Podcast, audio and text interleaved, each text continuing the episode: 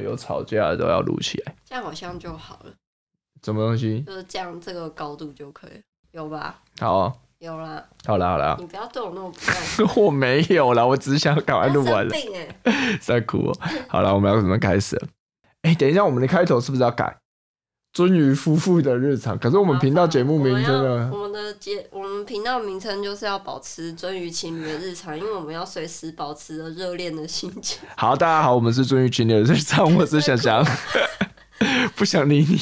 问问问，OK，好，哎、这个是我们过年第一路，不，应该说新年第一路，二零二三年对的大目标就是定期更新，加油啊，想想 靠背哦你。办得到。好哦，今天的录音时间的话是在一月二十七号的，哎，不，一月二十八号的晚上。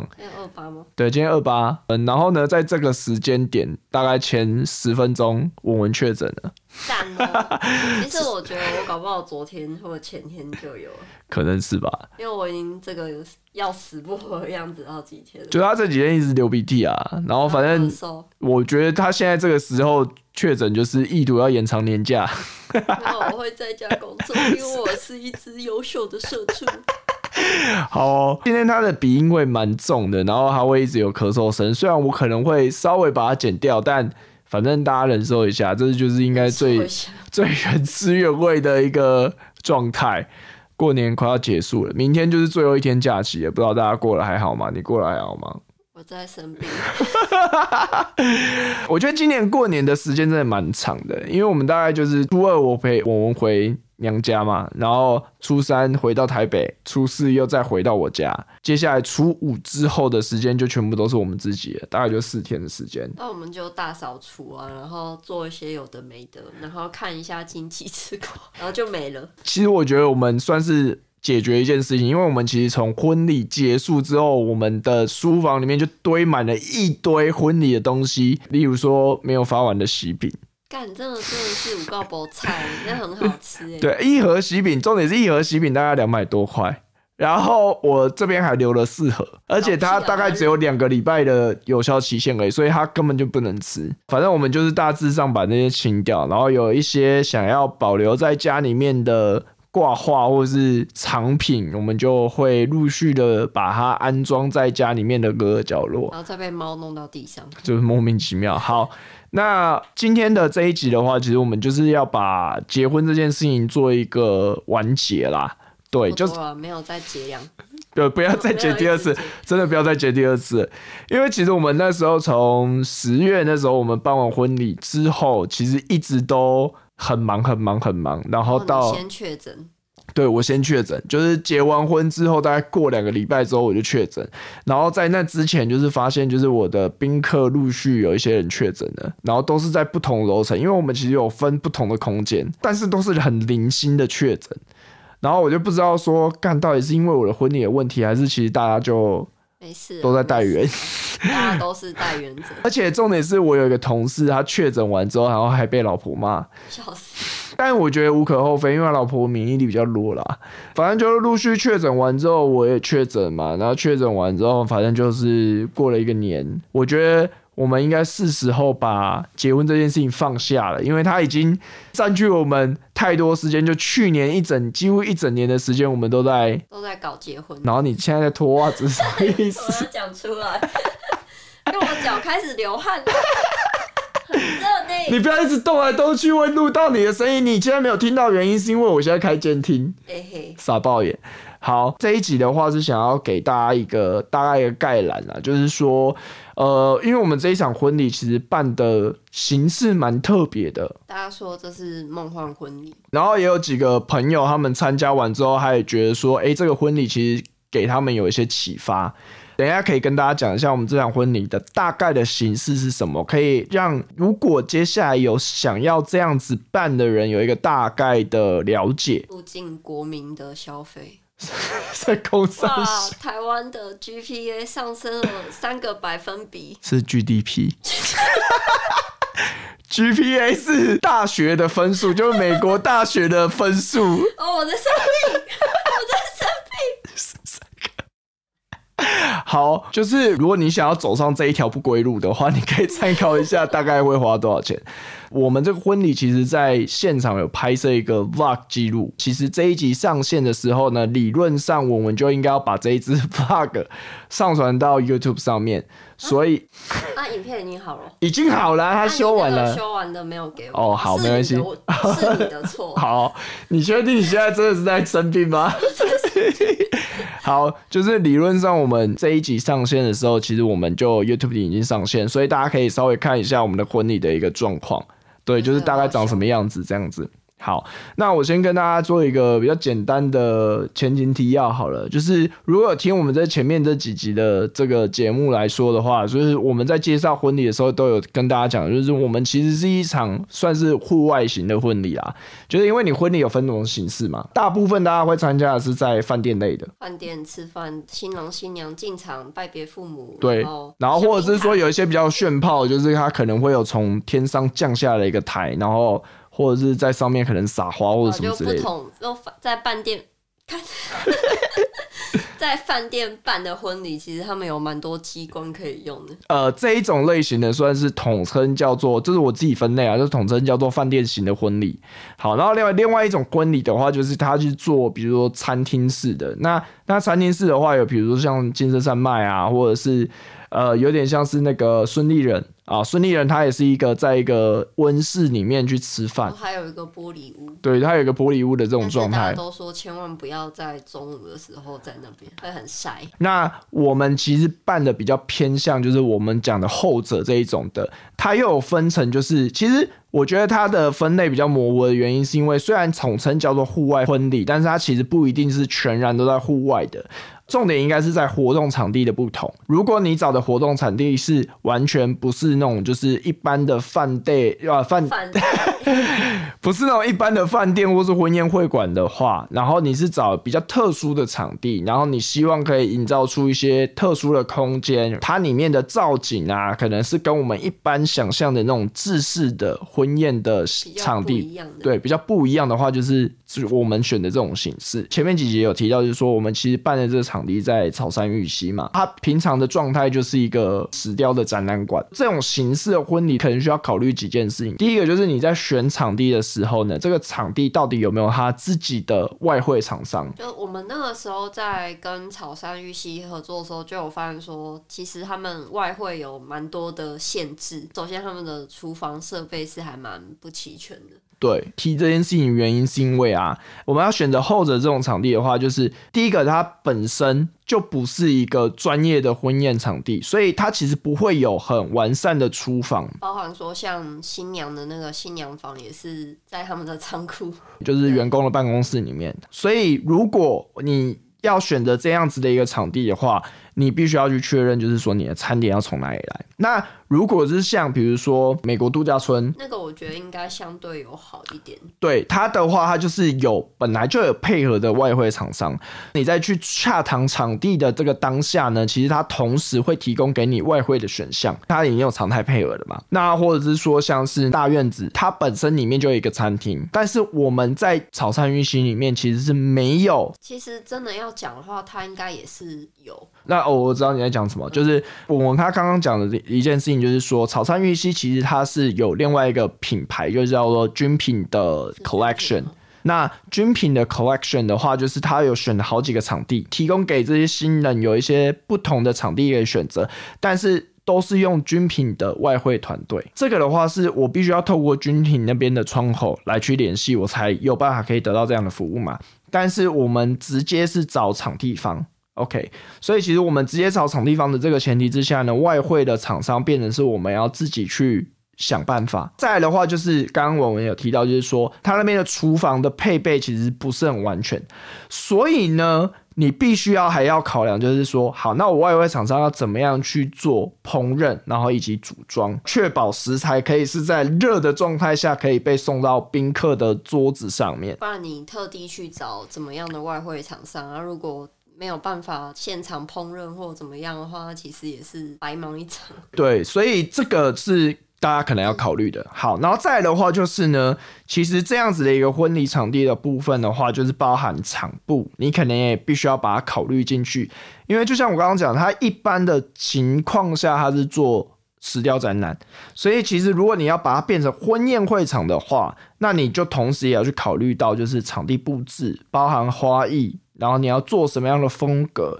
然后以及每一个空间你要怎么样运用，然后包含就是整个呃在订婚的仪式的这个状态下呢，你想要呈现的画面是什么？这些都是没有人会去帮你准备这些东西。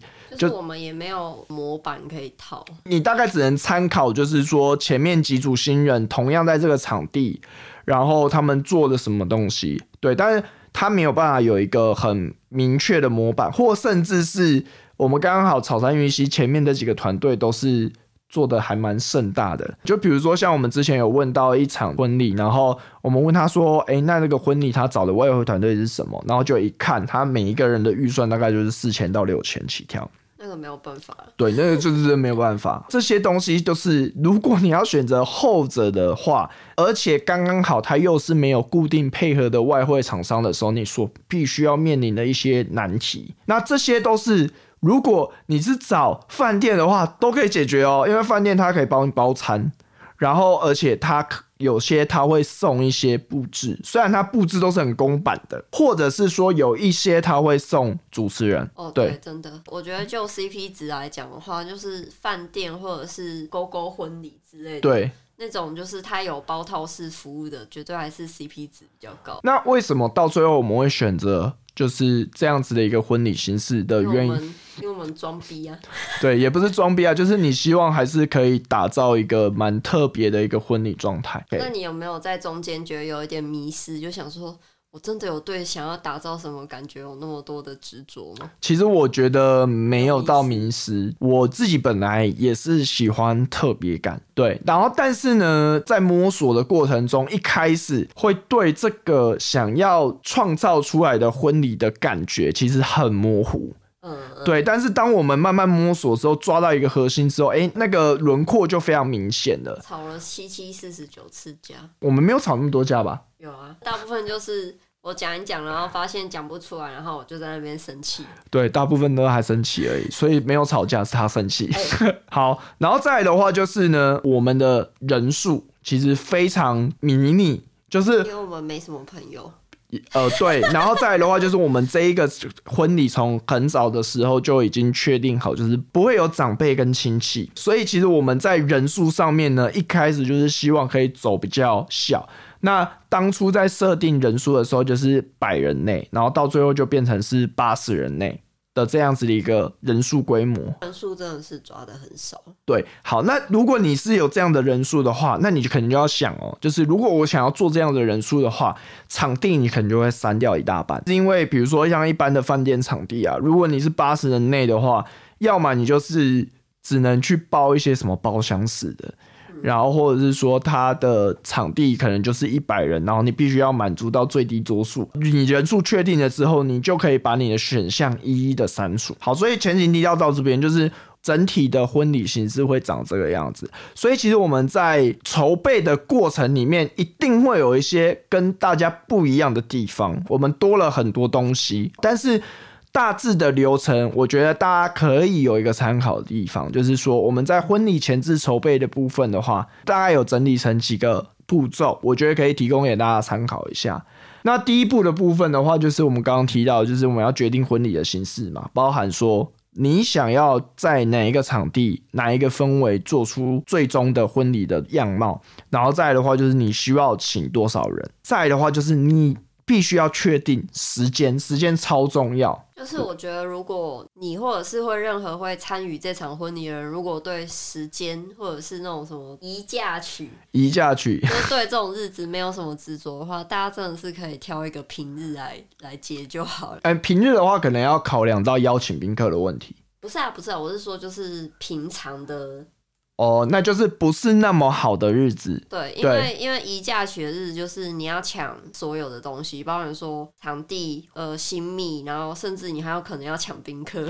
呃，我们刚刚其实讲的就是说日子的部分的话，其实基本上如果双方的家长再加上你们两个本人没有任何的执着的话呢，其实你可以选择一个比较不这么的大吉的日子，然后它会换来的就是第一个你不用跟大家抢，第二个就是有可能有一些日子其实会比较便宜。而且我觉得，我觉得就是如果你觉得结婚这件事情的时间还是会有一点在意，那你就挑一个你你就是登记那天的日子，挑那移嫁娶的日子就好了。OK，所以其实你只要有时间确定出来之后，你的场地，然后你的所有的，比如说团队哦，这些都可以去找了。好，那再来的话，第二部分的话就是婚纱，婚纱一定要先试穿，强烈强烈建议不要急着下定，我觉得这边要讲一个前提啊，就是因为其实文文他在摸索的过程之中，才发现他对于挑婚纱的这个过程非常在意。因为如果他不去尝试的话，他不知道东西好的境界到哪里，他变成说只能被迫只有一个方案而已。对，就是你你会你也不知道说哦，这间婚纱店到底是不是真的就是你心中想要的，然后你可能还是是要多试几间，对多试穿几间才会知道。嗯所以呢，如果你要跳婚纱的话，文文你有没有什么建议？就是比如说他们要怎么样去搜寻到这些婚纱公司？我觉得在挑那个婚纱工作室的时候，你其实一开始你可能还没什么概念，然后就算你搜寻很多资讯，你也会觉得说呃不太清楚。你可以就是先挑几间，就是它不用付试穿费，因为有一些婚纱工作室它是你光是要试穿，你就要付蛮大一笔金额的那个试穿费的。那你可以就是先找几间，你不会最后马上就下决定，然后而是你就是先去试穿看看穿婚纱穿起来的感觉是怎样，然后先试穿个几件之后，你可能就会对自己喜欢或者是适合什么样的礼服会有一个基础的概念，然后你这时候再去找几件你。因为反正你在你在尝试的过程中，一定会开始看到一些自己真的很喜欢的，就算你没有看到广告，也不会放过，就会开始投给你。嗯然后你就会开始就是找到说，哎、好像你有比较喜欢的礼服款式。因为我我自己去试穿的时候的经验就是，通常它都会有大概，反正初次到访都会有大概三件左右的那种试穿额度，然后就是去让你知道说，哦，这件有没有可能有你会喜欢的那种款式。然后我是觉得说，在你全部都试穿完之前，都不要下定。虽然那个婚纱工作室一定会跟你说，哦，今天今天下定才会有这个价，然后叭叭叭之类，但其实就是跟那个你最后要挑到你自己喜欢的相比，那个那个便宜的价根本就算不了什么。婚纱的部分边试穿的时候，你也可以顺便想一下，因为有一些婚纱工作室它是会有包一些拍摄的，所以你可以同步去看一下，就是说之前有人在这间工作室里面，他拍摄出来的感觉是什么样子。因为我觉得婚纱照的话，它的质感。还有它拍摄的风格也会差蛮多的，包含说你有没有要指定摄影师，然后或者是你有没有要指定就是那当天的一个就是化妆师，这些东西都会影响到你最后拍出来的一个成品。所以当然你在这一个过程中，我觉得你这个时间你必须要至少啦，你可能要花个大概一到两个月的时间，慢慢的去摸索。才有办法可以去找到一个真正适合你们的婚纱跟风格。那我们当初的话，婚纱的部分的话是蛮偷贼，就是我们是直接在那个就是婚纱婚纱展对，然后被宰羊。好试了之后呢，发现可能呃，包含业务上面的一些接洽，然后或者是说成品出来的风格，或甚至是婚纱的质感。其实我觉得婚纱的质感的部分，你不要觉得说它可能只是拍一张照，或是当天穿而已。那间它其实是摄影工作室，然后他们就是收藏的礼服，其实就没有那么的品质那么的好，然后款式也比较没有那么多。然后那时候在试穿的时候，就有发现说，哎、好像就是像我的白纱，它是是那种可能有一点贴身的，然后但是它在那个胸口的地方，就是没有完全的贴合着那个身体的曲线，然后就会有一点就是那种衣服这样凸出来的那种感觉。然后那时候反映给礼服的那个小帮手，他就是说，哦，因为你这个不是量身定做的礼服，所以都会这样啊，怎么修改都没有办法。因为我就只有试穿这一家嘛，然后就会觉得说，呃，哦，好吧。可是后来就是越想越不对劲，所以又去试别的婚纱工作室。然后就发现其他专门在做婚纱的工作室，就说根本就不会有这个问题，因为那个就是是可能比较旧款的礼服，在那个制作上的那种方式，跟现在比较新款的礼服制作方式，在根本上就有不同。那这种东西就是，反正你那时候人已经在那边，他就随便胡乱你，你也不会知道。对，所以这个其实呃，说实在，他也没有办法在一开始试穿的时候就马上可以。抓到这件事情，但我觉得就是你在沟通的过程中，你去体验，就是说，第一个就是他婚纱到底上身的时候是不是舒服的，然后第二个的话就是跟你接洽的那个过程中，是不是可以让你感觉到，就是说，哎，或许他们在呃对于这个衣服上面的执着度很够，然后或者是专业度的部分是很细腻的，那甚至是说你可以多问一些，就是包含就是说，哎，比如说现场的化妆啊、摄影啊，然后还有就是。拍摄的场地是不是需要自己去租？然后或者是说他自己本身有个摄影棚，然后他的摄影棚的形式是怎么样？就这些东西都是美美嘎嘎是可以问的啦。那我觉得婚纱的选定这件事情，我会建议大家可以拉比较长的一个时程来去试穿，因为包含我们身边有一些朋友，他可能试穿就试穿了十几件。而且我觉得在试穿的过程中，你会比较。意识到说啊，你可能原本以为自己喜欢的，然后跟最后实际上适合你的可能就不太一样。然后或者是我们可能以前看什么影集啊，或者是看电影啊，然后就有一些对于一些品牌的那些迷思。可是其实我们看那些都是比较欧美类型的电影，然后他们会讲到的一些品牌也是比较偏欧美风格的品牌。但我们这种一般的东方人，其实穿那些品牌是不见得适合的。对，所以我觉得这些都是大家可能去实际试试看啊，或者去试穿之后才会知道的东西。好，反正不管怎么样，就是呃，我们自己在上面叠的胶，就是我们在拍照的时候，其实那时候是买的婚纱包套，就是有包含拍照跟婚礼当天。但是我们婚礼当天新娘的礼服就是完全另外租。提莫吉太差。对，就是他为了那件事情纠结了很久。好，再来的话就是你选了婚纱之后，当然新郎的西服也会必须要搭配嘛，然后接下来。你们就要进到拍照的一个状态。那拍照的这一个时间点呢，我们建议啦，你至少要抓婚礼前六个月完成，因为它成品出来，光要修片、挑片，然后还有就是要印刷出来变成谢卡，然后或者是当天可能会有的相框，这些都需要时间。对，那时候是说三月的时候去拍，然后五月多的时候拿到成品。所以其实你这个时间点的部分还是要稍微抓一下，可能中间会有一些 buffer 的时间，比如说你们中间可能会有一些讨论啊，或者是什么的，就是留给自己有一些余裕的空间。那再来的话就是其他的一些厂商嘛，比如说婚礼的有一些厂商，包含就是平面跟动态摄影。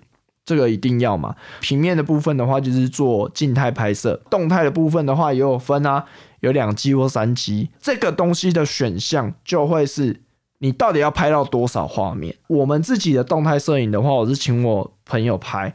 那我当初只做一件事情，就是我们只要以新人为主，然后我们当初一开始就是决定好我们要去拍 vlog。最开始的时候也是有犹豫，然后也是有评估过，就是一般的那种婚礼的动态摄影。对。但后来就是我们就综合考虑，觉得说啊，以后还会再拿出来看的，到底是哪一种。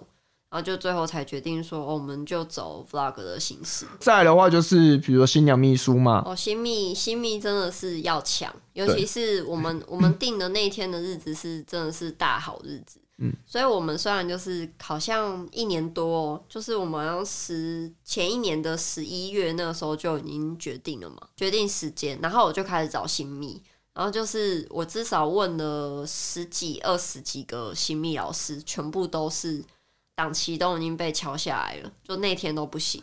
然后最后算是运气很好，才找到我当天的新密老师，他的那个化妆也化得很好，非常的清新。好，所以新新密这个部分的话，我们当然会建议，就是你前一年的时候就要先确认。前一年搞不好都还有点太晚。对，就是看你的时间点。接下来就会是场布啊、外汇啊，然后或者是现场的灯光跟音效啊，这些东西都是越早越好。反正呢，厂商就摆在那边，那大家都可以搜寻到这些厂商，就是都是同一批嘛。你就是在跟所有这些新人竞争。奇怪，为什么现在新人那么多，那这么多人结婚？搞屁啊！大家都在结婚。对啊，莫名其妙。然后再来的话，就是婚礼的规划。当初婚礼的规划的话，是因为我们有一个好朋友，主要宝贝芳芳。对，就是芳芳，她是主要，因为她自己本身就在做婚礼企划，然后跟主持人嘛，所以其实她负责当我的情人跟所有的婚礼规划。好，这段我会剪掉。然后，然后其实我们跟他讨论，就是等于是说，他帮我们去同整，就是说我们的 concept。然后还有就是实际上落地之后要怎么样做？因为包含就是可能婚礼前我还很焦虑，然后但是他把我们的细流表全部整个都做好，然后我就会觉得放心很多。你的婚礼计划很重要，如果你要搞我们现在讲的这一种形式的婚礼的话，婚礼计划真的很重要。你没有婚礼计划帮忙的话，你就会做噩梦到最后一天为止。对我们有一个朋友。然后他是去年的三月的时候结婚，他们的婚礼计划是在前一个礼拜突然离职，就是饭店的哦，然后超莫名其妙，然后他就把他交接成另外一个人，我忘记是前一个礼拜还是前几天，就是他超前几天干他超崩溃的。所有东西全部要跟饭店新指派那个人重新对过，然后你不知道说到底当天会不会出错。好，然后再的话就是出席调查嘛。那出席调查很重要，原因是因为你的外汇必须要决定你有多少人哦，因为我们的外汇是用人头去计算的，就是我们是一人。算是一人一套餐啦，对，然后不像就是有一些饭店是这样一桌一桌，然后人多人少还可以就稍微 cover 一下，没有办法，就没办法，对，然后所以其实出席调查也很重要。那因为我们刚好那个厂商也蛮否的，就是他又跟我们讲说，就是反正不管怎么样，先给他抓一个大概的人头数，然后当天。只要不要差太多，依当天的人头数去计价就好了。再的话就是行前通知啊，那行前通知的部分的话，我会抓一个月。那原因是什么呢？因为很多人可能前面跟你讲完出席调查就忘记了，对，然后或者是说突然临时跟你讲不能来，因为其实前几年都是因为疫情的状况，他突然确诊，那你能怎么样？对啊，因为像比如说我们去年三月的时候有两场。朋友的婚礼嘛，那其中有一个朋友就是，就刚刚讲那个苦主，他就直接少两桌。他到前一天宾客数量都还在动荡。对啊，他直接少两桌，你如果一桌。假设是一万一万五好了，你少两桌就是少三万块。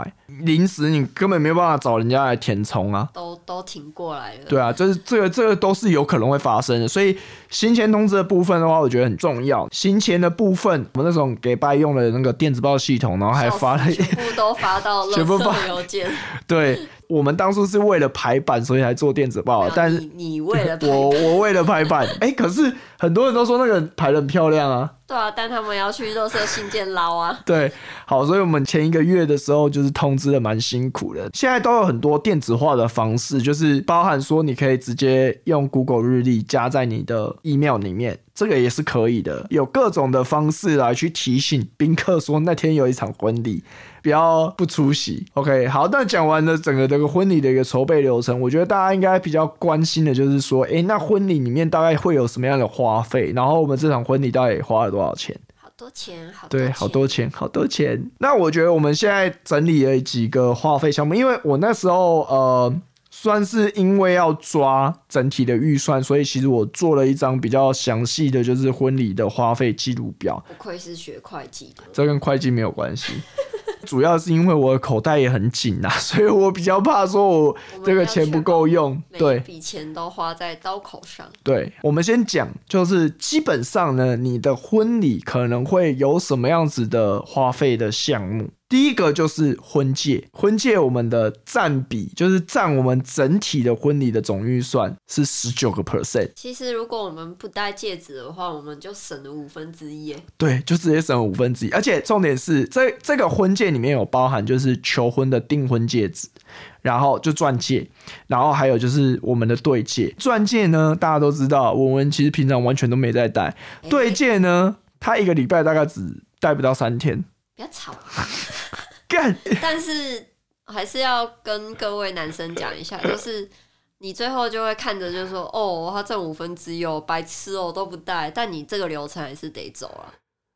没有，如我我觉得可以，我觉得可以讨论一下，就是说大家可以。我觉得，我觉得这个东西就是，除非女生一开始就。知道自己完全没有执着，不然你想要省这个钱，你就是会被念一辈子。你不如就是花钱消灾。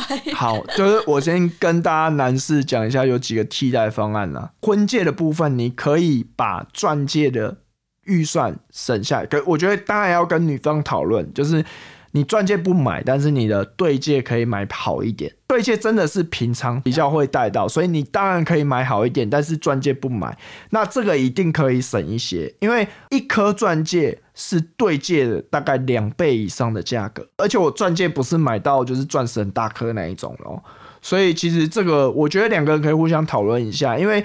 说实在的，就是有这个东西跟没有这个东西，其实对于你们的感情应该不会有任何影响。如果大家没有那么多执着的话，只是我觉得钻戒这种东西，就是你没有拿到手，你没有实际戴戴看，你根本就不会知道你到底会不会戴它。它就是一种你没有拿到之前，你都不会对它存有幻想的东西。然后当它戴到你手上，那个幻幻想的泡泡正是。破掉之后，你才会知道 哦，原来我根本就不会戴钻戒。好，那就是大家可以讨论一下。好，然后再的话就是呢，不不不的感觉，你的钱包起是在不 靠背。好，然后再的话就是比较前置的，就是婚纱照的拍摄。那我们婚纱的话，因为是做包套嘛，就是包含摄影，然后还有婚纱租借，OK，所以有一些是拆开的哦，摄影还摄影，然后婚纱租借还婚纱租借，然后还有一些，比如说像我朋友就做自助婚纱，所以他花的钱可能又比这个更多。好，但不管怎么样呢，其实我们在婚纱照的这个部分的话，大概是花八个 percent。就是占整整体预算八 percent。就是我们有特别播一天，然后去拍整组的婚纱照。对，然后因为我们场地也都是自己租的，除了他们的棚拍之外，其他两个场地我们拍了 Attic 八十在设置岛的一个棚，然后还有一个是大院子。其实我现在还是觉得有一点怪怪，就是为什么他不推荐我们？就是摄影的场地啊，对，就是其实蛮怪的，因为包含整个婚纱拍摄的企划书也要我们做，场地也要我们找，而且当天的交通费就是当天租车也要我们出。就是我觉得就是好，可能交通费本来就是新人会出，可是我觉得就是摄影师没有提任何的那个就是拍摄场地的那个建议，我就觉得蛮怪的。对成品，我觉得你有你有觉得越越想越看越不对劲吗？还是？但我觉得成品还不错啦，成品是还不错啦。对对，你你不要你对他太多负面的那个观感了。对啊，就是。好了好了，就还是蛮好看的啊，毕竟我很好看嘛。实在哭哦。然后再来的话就是婚纱，我们有额外多了一个婚纱是当天使用的。就是在我的那个执着之下，我们最后还是当天使用的婚纱是另外租的。当天使用的婚纱包含新郎的西服是六个 percent，占整体预算的六个 percent。对，那如果假设你都是包套包在一起的话，其实就是刚刚讲的八个 percent 左右。我们的我们的花费差不多多了一倍啊。对，就额外多一倍这样子。好，辛苦你了。好，然后再来的话就是场地跟餐费，那我们两个是分开来，就是因为我们是办在这个场地，所以外汇的餐费那都是额外找的。所以一般应该是合在一起的，一般合在一起，然后也没有那么贵啦。就是其实说实在，场地加餐费，通常如果你用桌算的话，其实它大概就是场地加餐费的部分可以跟你宾客的红包打平。那我们当时的时候是。宾客的红包是只有跟餐费打平而已，场地就是额外多出来的。那场地的部分就占整体预算十四个 percent，然后餐费的部分是占二十四个 percent。所以两个加总起来将近快要四成，就是这个是你婚礼最大的花费。对，比较小比的就是像新密，新密就三个 percent 嘛，然后我们还多了一个东西是场布。那场布的话，我们花的比别人更多的原因，是因为我们做了很多我们自己的展览品，我们有很多的额外的输出品，但我觉得蛮值得的。因为我们后续是把那些输出品有保留下来，然后可以挂在家里。对，而且其实普遍的宾客反应都是非常好的，对于这些场部的布置物。再的话，就是因为我们场部的部分有另外再找另外一个厂商哦，就是山茶花小姐，还有很多的鲜花，还有灯饰。那我觉得其实以山茶花小姐的价格来说，然后跟他当天呈现出来的东西，包含前面的一些讨论过程，我觉得它是 CP 值真的非常非常高。我很棒。对，我觉得如果你你自己场部有想要另外再找人的话，我蛮推荐可以找他的。再来的话就是摄影记录，那摄影记录的部分的话，我们花的是比一般人少，因为动态摄影是找我朋友嘛。那平面摄影的部分的话，就是找呃另外一家厂商。好，那我们在这一块的部分的话，大概是花总体预算五个 percent 左右。其实我们的那个平面摄影啊，我觉得也是 CP 值很高哎。对，因为其实一般的平面摄影应该没有在付那个相本跟。哦，对对对，因为大家有附就是输出相本啊，还有一些精修的精修照片会有啦，就是会有只会有精修照片，然后不会有那个相本，因为我觉得那本相本让我很惊艳，就是它的排版，然后还有就是照片跟照片之间的规划，我觉得做的非常的。有感情，对，那包含像我们的动态摄影，就是叠到水里面那张照片，他把它选进去这个相册里面，我觉得他一定是很有想法。OK，所以我们今天用到的所有的厂商，我们觉得要推荐的，我们都会附在本集的 show note 里面给大家参考。有要结婚的都可以去参考一下。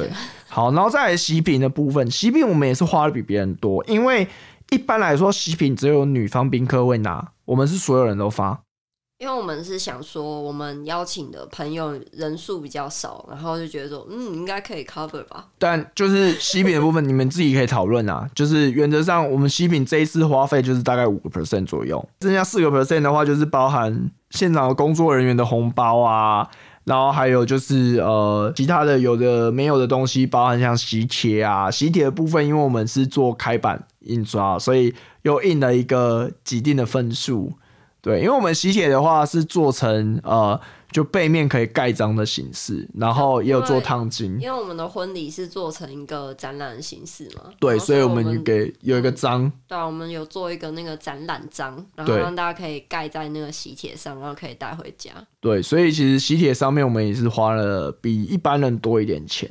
OK，所以如果你真的要去算的话，就是基本上花费项目几个大项目，就是包含婚戒的部分一定会有，然后再的话就是场地嘛，然后在最后的话就是婚纱，这三个应该是你所有的婚礼里面最大的项目。那场布的部分就看你有没有需要，你如果是一般般在饭店的话，可能就不会有额外多这么多的预算在这个上面。或是如果你觉得没有一定要鲜花的话，有一些会就是有一些你其实看一些厂商，它会有那种很很精致的那种干燥花、假花或干燥花的那种模板，那个其实就是会便宜非常多。接下来就跟大家揭晓一下，就是这整场婚礼我们最终是花了多少钱？我们刚刚提到就是说这场婚礼的话，我们是大概八十人嘛。所以总计的花费呢，就是我们所有的包含刚婚戒那些有加有的没有加起来，呃，我们这个总计的花费是九十三万两千五百一十六。哇塞！对，就是基本上普遍大家会说结个婚大概需要花一百万，这是真的。对，没干嘛，然后就没有一百万。对，但是其实我说实在，我们就是多了一些东西，包含就是当天的婚纱，然后还有场布，就是我们搞了这个场地，然后所以场地也会额外的花费，然后而且还有其他的场布，所以理论上以我们的人数来说，其实应该不用花到那么多，对，但没关系，因为我们把钱变成回忆了。对，所以，我我觉得也没关系。那我们上 blog 的时候，我可以打标题写“ 百万梦幻婚礼”。可可以啊，没有到梦幻婚礼吧？他没有很梦幻啊。哦，好好好，梦幻哦，好梦幻哦，还下雨，那那你就这样打，看会有比较多的流量。好会有比较多流量。好的，好，然后再的话就是，如果扣掉婚戒的话，就大概七十六万左右。其实我说实在，以八十人的婚礼，七十六万还是偏多。对，理论上哦，但我觉得差不多了啦。那最后就是给大家几个建议。我觉得第一个建议就是我们刚刚提到，就是千万千万不要在婚纱展给人家展，毫无头绪的新人在任何情况下都不应该去逛婚纱展。对，而且我觉得其实以我这么多年去看，包含旅展，旅展我们也是被宰的那一头羊。巴厘岛的行程，烂然后烂透了，对，然后还有就是电脑展的部分，你永远不可能在电脑展买到很便宜的电脑，倒不如你是平常的时候去逛逛商场，多花一点时间去询价，然后跟人家杀价。就是如果你真的一定想要去婚纱展的话，那就是是在你已经所有功课都已经做完了，然后你想要去看看有没有比你找到的那个价格还要便宜的那个可能性，就是这个可能性是有的，对可是你一定要做完功课才去婚纱展。还有就是，我觉得婚纱展有另外一个意义，就是你可以去看的东西是婚礼上面有什么可能性，就是比如说。我们都看到卡户嘛，但是其实卡户呢，它也有可能它是用一个整合型的方式，它有很多替代，包含像 Line 啊，然后或者是说，呃，有一些活动厂商他们可以做其他活动。你去那个展览，其实你是想要了解一下你的婚礼有什么可能性，而不是你要去不要去购物的。下单，对，不要去下单，千万不要。然后再来的话，就是我觉得比较实际的，就是喜饼的部分啊。因为我觉得喜饼的部分的话，你们可以讨论一下，就是说，如果长辈没有什么坚持的话，我觉得喜饼可以走精致路线，就是小小的，对，然后品相不要太多，但是包装是好看。原因是因为其实喜饼对大部分来说负担是多于就是实际的，就是就算它是非常好吃的喜饼，对可是我们这个年纪。其实就会面临到，就是连续好几个月都去在参加朋友的婚礼，对然后你就会每一场婚礼可能都拿到一个喜饼，所以你吃到后面真的就是会觉得，呃，嗯，喜饼真的有点太多了。呃，除了这个之外呢，我们在婚礼小物的部分，其实它也有很多不同的选择。我们婚礼小物就是直接到建国市场里面去找了。一个对一个盆栽，它是做水泥的多肉植物，然后我们还在上面插了一个就是牌子，的专属的名牌啊，就是我们把桌牌结合在婚礼小屋上面。对啊，而且宾客都会觉得说，哇，这是特地为我准备的，然后就会比较开心，这样好，那、你还有什么其他建议吗？不要结婚，没有。